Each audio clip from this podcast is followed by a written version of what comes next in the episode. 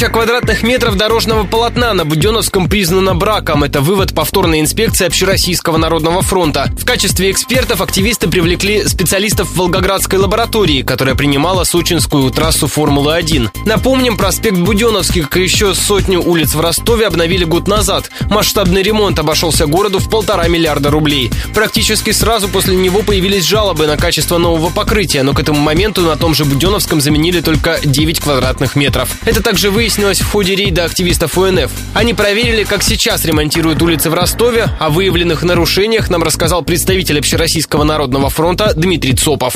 Зачастую верхний слой покрытия снимается, торчат люки и не выставлены знаки предупреждающие. То есть ситуация проведения ремонтных работ, она не совсем удовлетворяет нормативным требованиям. Новые покрытия, которые появляются, они уже с дефектами. Местами люки некоторые оказываются провалены ниже уровня покрытия, и они не вписываются в нормативные условия.